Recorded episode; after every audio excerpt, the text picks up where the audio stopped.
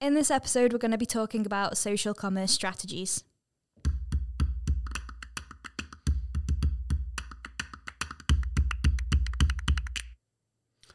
Hi, Chelsea. Uh, I'm sat here with James and Chelsea today, uh, having a conversation about social commerce. It's something that a year ago we weren't discussing that much, but nowadays it seems to be a daily topic. It's moving at such a pace with the the likes of Facebook uh, talking about Facebook payments. Uh, it's a real thing in certain countries. I believe they've rolled it out in India now.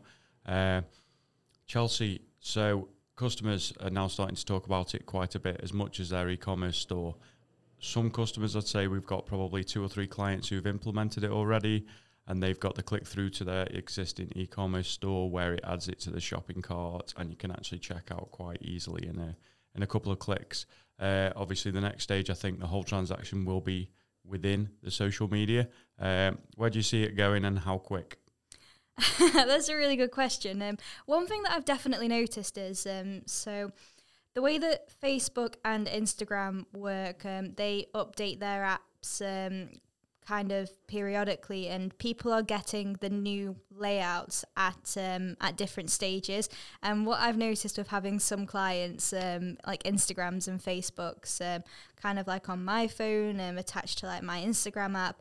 Um, as soon as their platform changes to the more kind of e-commerce focused one that we're seeing now, they're getting in touch with us to talk more about like social commerce um, and I also think Facebook's been really, really cheeky as well and put the put the shopping section where the old activity tab used to be because obviously people were used to looking there to um, see what's going on in the world but now they're clicking on the shopping button instead.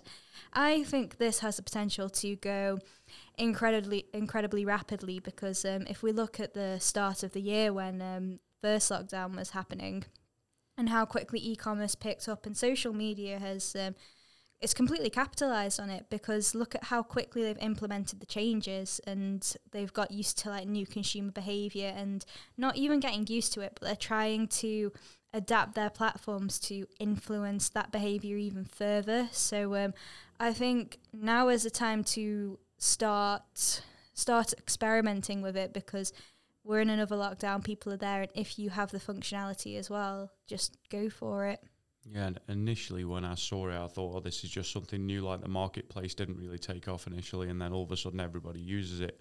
Uh, but having chatted to a client, as soon as they put the products on there, they they got conversion straight away, and the ability to to sponsor things in the marketplace, but outside of the marketplace in the e-commerce section, uh, I think I think we're always a little bit late to the party. The UK, the US get it beforehand and test it out, and other other countries are, are testing it and got different versions of it. So definitely, Facebook are, are playing with the layouts and playing with what the user experience more than anything. I was surprised when I initially saw it when you could click a product, add it to the cart, and it would automatically add it to the cart in the e-commerce website that we created. We created a WooCommerce website I clicked one button, it was in the shopping cart ready to check out, and that was impressive. I assumed that the link would just take you to a product, to browse a product, but it does take you to the next level, which I find quite impressive. I think it's one of those things, isn't it, where um, yeah, if you look, if you've got an e-commerce store and you're looking at different ways to make more money out of it, it's just another piece of the puzzle which can sort of bring about bring around that next step change in terms of um, yeah, getting additional traffic to your site that you potentially wouldn't have got previously.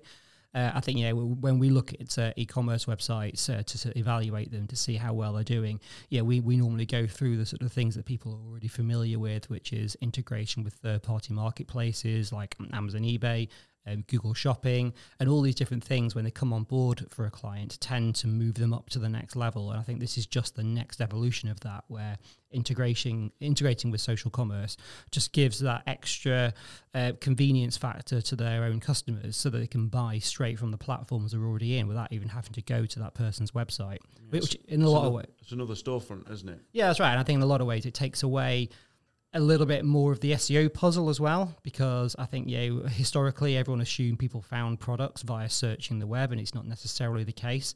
Yeah, uh, like you were saying before, you've got the ability to advertise your products uh, and sponsor them into into directly into the feeds of people that are interested in buying. Um, which yeah, if you compare that to a yeah, to waiting for them to to go searching for your product through uh, Google or other search engines, then then yeah, you, you're sort of you're getting to them before they even know they want to buy. Yeah, definitely. And I think um, another piece of that puzzle that I saw um, a picture of, um, so Stephen Bartlett the other day put on um, put on LinkedIn an image of um, e-commerce now being available through WhatsApp. So people are starting to integrate it into their customer service strategies as well. People are getting in touch with them through WhatsApp, asking about their products, and then it opens up this like storefront, very similar to like the Facebook store and the Instagram store, where it's kind of like a grid and you see two side by side and you can scroll through and um, obviously WhatsApp's owned by Facebook, and um, the, it's kind of part of the Facebook, Instagram, WhatsApp trilogy. But um, it's just an extra way, I think, to get your products in front of people at a different stage of their customer journey as well. And um, if you're um, if you're kind of someone that has like really good customer service, um, I'd definitely try and use that to capitalize on it because if you don't have one product, it's a really easy way in to kind of offer people suggestions and try and solve their problems with any other products you may have. Yeah, it's like everything's trying to be rolled into one at the minute. Facebook acquired everybody, everything was very separate and individual, all different apps. Now everything's integrated Facebook, uh, Instagram, uh, Messenger, WhatsApp, and even on your page, you get pop ups at the top. All clients do at the minute to push me- uh, WhatsApp, which, which was quite a surprise to me. It was initially Messenger and now they're pushing WhatsApp. There's a phone number associated with it. Again, another way of contacting. So yeah, I think it will be rolled out across everything as a one kind of unified platform. I can see that being the next step, and sooner than I predicted. I thought this yeah. would take years to do, but they seem to be doing it quite quick.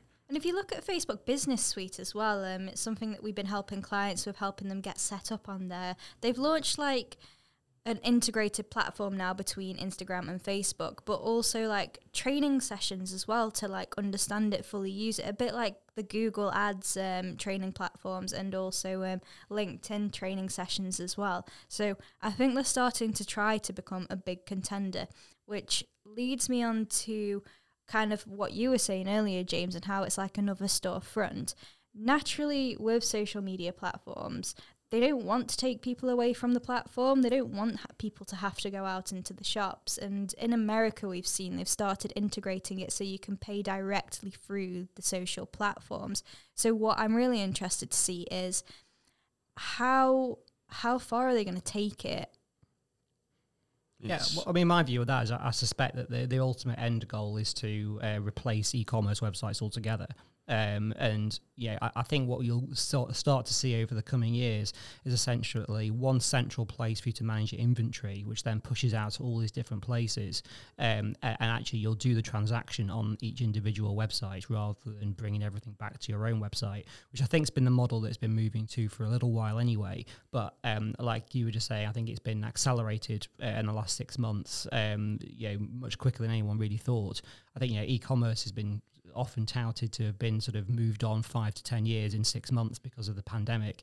And I think this is just a symptom of that. Um, but I think yeah, it's just logical, really. Yeah, people actually don't want lots of different accounts on different websites, and you know, it's the whole reason that Amazon Prime does so well because people just don't want to have to buy through multiple places.